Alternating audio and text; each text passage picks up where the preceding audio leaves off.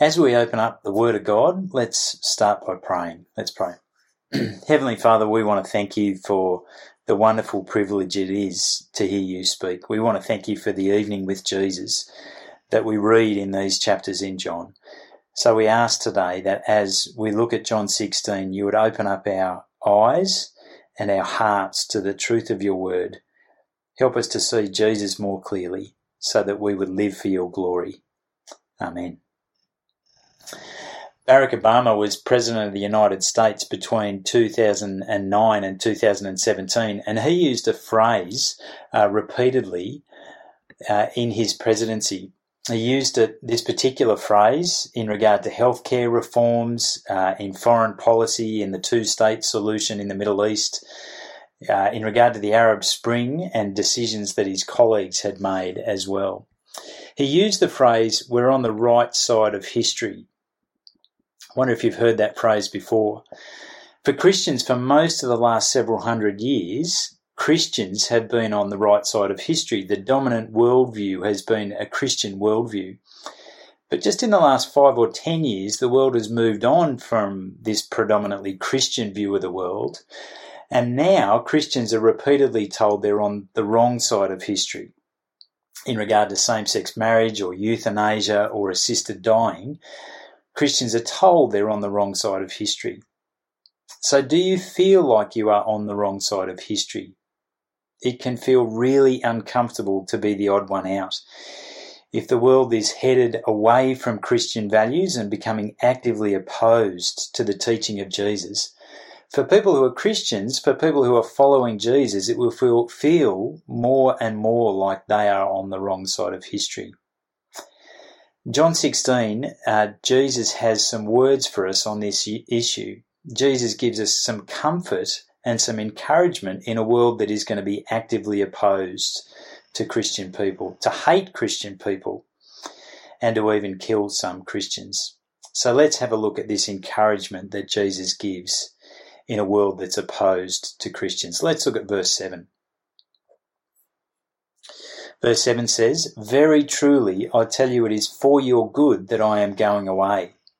Unless I go away, the advocate will not come to you, but if I go, I will send him to you.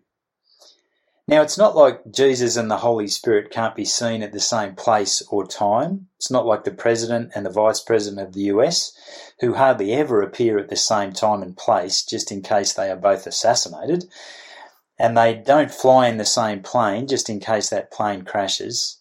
It's not the case with Jesus and the Holy Spirit. And it's not like Superman and Clark Kent, who are really the same person in different clothing, so you would never see the two of them at the one time. The Holy Spirit and Jesus are separate and distinct persons of the one God. No, Jesus needs to finish his work before the Holy Spirit can start his work the Spirit can't come until Jesus has died, risen to life, and returned to God the Father in glory. Then the gift of the Holy Spirit can be given, and the Holy Spirit can start his work. Because the work of the Spirit is to point people to Jesus, to glorify Jesus. And so then, Jesus needs to have completed all of his work in order for the Holy Spirit to be able to point people to that work. When you're building a house, the very last thing that happens is carpet laying. Everything else is done and there's no mess, then the carpet can be laid. And when Jesus has done his work, then the Holy Spirit can come and do his work. Now it's worth looking at the position description that the Holy Spirit has. Our overseers recently have been looking at position descriptions. They describe what someone's role is. It's important for someone to know their own role, but it's important that the people around them know their role as well, so that they're not expecting something different from that person. Jesus gives us the role description for the Holy Spirit, and we should know it so that we don't expect the Holy Spirit to do something he's not tasked to do. So, what task is it that Jesus and the Father give the Holy Spirit? Have a look with me at verse 13. When he, the Spirit of truth, comes, he will guide you into all truth. He will not speak on his own, he will speak only what he hears, and he will tell you what is yet to come. He will glorify me because it's from me that he will receive what he will make known to you. All that belongs to the Father is mine. That is why I said the Spirit will receive from me what he will make known to you. So here's the Spirit's position description that Jesus gives us. The Spirit is going to guide the disciples into all the truth. What truth? Well, it's actually the truth concerning Jesus. He is the truth. He's the person of the truth. If you look back at chapter 14 in verse 6, Jesus has said he's the way, the truth, and the life. So the position description for Jesus is not that he's going to let you know the truth about your upcoming exam. You're going to have to work that out for yourself. No, it's the truth concerning Jesus that the Holy Spirit will guide the disciples into. And Jesus needs to finish his work that he's been sent to do before the Spirit can guide people into that truth concerning his work. Because that is the role of the Holy Spirit. So know the role, know the position description of the Holy Spirit, and don't tie yourself up in knots expecting the Spirit to do something that he's never going to do, like speak on his own or draw attention to himself rather than point people to Jesus. When the Spirit is at work, then there will be much made of Jesus. When the Spirit is working in people's hearts and minds, He will be pointing people to Jesus and turning a spotlight on Jesus. If you ever go to the theatre uh, or to a show, when you see that show, the spotlight operator turns the lights on the stars of the show. When that spotlight operator does their job, we see the heroes of the story more clearly. But we don't see much of them. We don't make much of them, that spotlight operator. We make much of the stars of the show. That's the role of the Holy Spirit to turn the spotlight on the person and work of Jesus. So if we are a church at OEC that is led by the Spirit and filled by the Spirit and keeping in step with the Spirit, then we'll be a church of people who put the spotlight on Jesus. We will make much of the person and work of Jesus. Now let's move on. Let's look at verse 8. When he comes, he will prove the world to be in the wrong about sin and righteousness and judgment. Now, you might actually have in your translation the word convict instead of prove the world to be in the wrong, because most translations have that word in it historically. Uh, let's just talk about that for a moment. There are two meanings for the word convict plenty of words in our English language have multiple meanings. Uh, if you think of the word sick or mad, my kids use those words in very different ways to the way I would use them. Uh, convict has two meanings, to, and the two meanings are this to prove or declare guilty of an offence or to impress with a sense of guilt. So, which one is it? Well, the Holy Spirit definitely convicts someone of their guilt. In fact, if that doesn't happen, a person won't become a Christian. It's not possible. Jesus said as much back in John chapter 3 uh, unless someone was born of the Holy Spirit, they cannot enter the kingdom of God. So there needs to be a work of the Spirit in the heart of a person to convict them of their sin and turn them to Jesus in trust. And it's true that the Holy Spirit does that. Um, uh, to convict people of sin and righteousness and judgment. But actually, in this part of Scripture, in John 16, I don't think that's what Jesus is talking about. So, first, let's get a bit of a background view. Jesus has said uh, that you'll be kicked uh, that Christians will be kicked out of synagogues, that they'll be hated by the world, that some of them will even be killed. So the world will essentially stand in judgment over Christians and condemn Christians for their views and even for what they do. We're actually going to see an example of that coming up in John as Jesus himself is convicted. He will stand trial. He'll be condemned to death. And Jesus says something similar is going to happen to Christians. The world will stand in judgment over you. May not be a death sentence, but people will convict or condemn Christians in regard to their views on sin and righteousness and judgment. And the world does that now. There are a huge, there is a huge pushback against the Christian beliefs. The world tries to say that sin is the fun stuff that we know is naughty, uh, rather than a biblical view of sin. It says it's, it's a bit like the ice cream that we really enjoy and know we ought not to have too much of.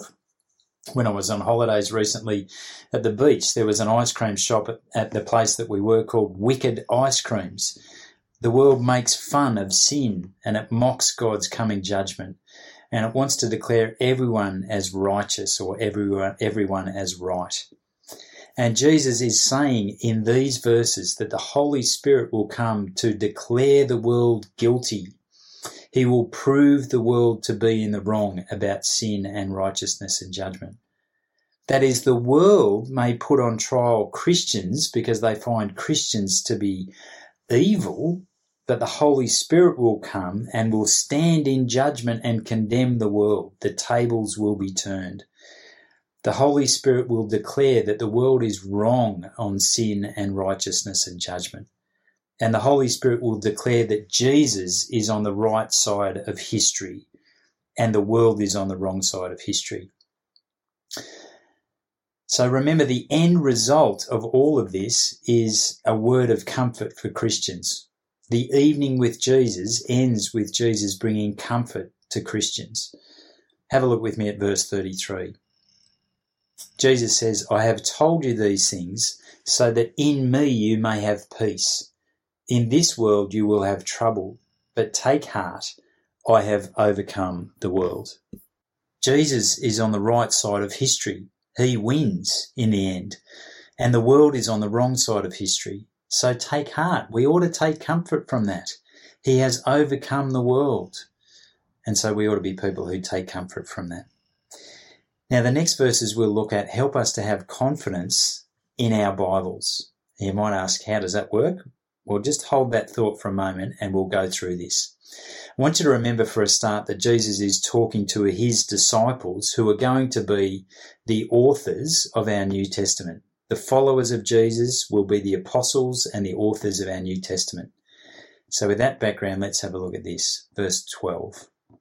I have much more to say to you, more than you can now bear. But when He, the Spirit of truth, comes, He will guide you into all the truth. He will not speak on His own. He will speak only what He hears, and He will tell you what is yet to come. So, why does this give us confidence about our Bibles? Well, Jesus tells us that the Holy Spirit will guide the authors of the New Testament into all the truth concerning who Jesus is and what he's done. It's not all the truth concerning your upcoming exam, although that'd be nice. That's not what Jesus is talking about. It's all the truth concerning Jesus and his work and the significance of that. Now remember these guys are the people who are going to author much of our New Testament. In fact, um, Peter, John, Matthew, and all the other authors of the New Testament are, are relying on the testimony of the apostles. And Jesus tells us the Holy Spirit opens up the truth of everything he's done to these authors of our scriptures. So essentially, it is written by men who are guided by the Holy Spirit. That's why Peter says this about our Bibles. For prophecy never had its origin in the human will, but prophets, though human, spoke from God as they were carried along by the Holy Spirit. See what Peter says? Humans write the Bible, but God is the ultimate author, the ultimate writer by his Holy Spirit. That's what Peter is saying in those verses. But actually, Peter is just telling us what Jesus has already told us in John 16. The Spirit will guide you into all the truth. So without the Holy Spirit, we wouldn't have any confidence in our New Testament. But also without the Holy Spirit, we really wouldn't have a clue about who Jesus is and what he's done. Let me show you why, and the disciples are a great example for us in this. In these chapters of John, as we've spent an evening with Jesus, the disciples are hearing about what Jesus is going to do, where he's going, about the work of the Holy Spirit when he comes, what he's going to do. Remember, Jesus has spent years with these guys. They've been hearing him teach, seen him raise the dead, heal the sick. And we see them respond to all of this in chapter 16. And let me just summarize their response to Jesus in one word. They're clueless. Why? They don't know where Jesus is going. They don't know the right questions to ask him. They don't know what he's doing and they don't know what to believe despite all of their history with him, they cannot put the pieces together of this puzzle and understand who Jesus is and what he's come to do. So let's have a look at it now. Verse 5 and 6. Jesus says, Now I am going to him who sent me. None of you asks me, Where are you going? Rather, you are filled with grief because I have said these things. You see, the disciples are grieving when what's about to happen to Jesus is for their good. And they are not asking the right questions. Jesus says there's more to tell them, but they can't understand it. Have a look with me at verse 12. I have much more to say to you, more than you can now bear. That is, if Jesus was to keep explaining, keep understanding, that the disciples wouldn't be able to bear it. They wouldn't understand it. And there's an example in verse 17 and 18. They mutter to themselves, What is this he's talking about? A little while and you won't see me, and a little while fur- uh, further and you will see me? What is this? The disciples haven't got a clue what's going on with Jesus. And then when they actually say in verse 29 and 30, we think we do understand. We now see that you're speaking clearly, and we believe that you've come from God. Jesus responds in verse 31 and 32 with some rich irony. Do you now believe? Jesus replied, A time is coming, and in fact has come, when you will be scattered, each to your own home. You will leave me all alone. So even though they say they now believe that he's come from God, that belief won't be strong enough for them to stay with Jesus even for the next 24 hours. When the pressure comes, comes on, they won't be strong enough to stand by Jesus in his trial continuing to believe in him and stay with him. No, they will disappear. They will spread to the four winds when Jesus is on trial. In summary, after years of living with Jesus and seeing him teach and preach and heal the sick, the disciples are clueless because they need the Holy Spirit to guide them into all the truth concerning Jesus. And if I was there, that would be me too. And if you were there, that would be you too. We simply can't put the pieces of the puzzle together without the work of the Holy Spirit. We need a miraculous change in our hearts and our thinking that only comes through the work of the Spirit. Recently, I had a rego check done on one of our little cars, and at rego, they said unless you get two new tyres, it won't pass rego. So off we went and got the two new tyres. Without those two new tyres, it would never have passed the rego check. And that's us with the Spirit. Without the Spirit working in us, we will never understand who Jesus is and what He's done. We'll never be able to put our trust in Him unless the Spirit is working in us, enabling us to see the truth about Jesus so that we can put our trust in Him. We can know what He's done and what it means for us.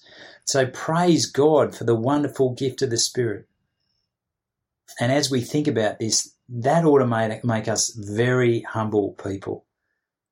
Because we are just like the disciples, clueless about Jesus without the gift of the Spirit, but with the Spirit enabled to understand. So it's not because of our smarts or our wisdom that we somehow put our faith in Jesus. It's because of this miraculous work of the Holy Spirit if that's the case, we ought always to look at the world around us, a world full of unbelieving people, and say, There but for the grace of God go I.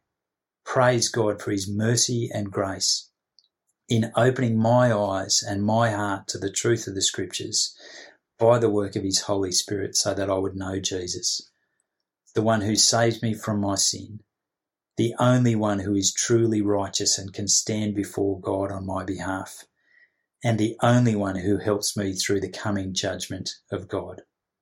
Friends, stick with Jesus. He is the one who is on the right side of history. Let's pray. Heavenly Father, we want to praise you for the gift of your Holy Spirit. We praise you that you enable us to see Jesus clearly, to know him as the one person who is on the right side of history the one person who is able to save us from sin and present us before you as righteous in the coming judgment. And we thank you for this in Jesus' name. Amen.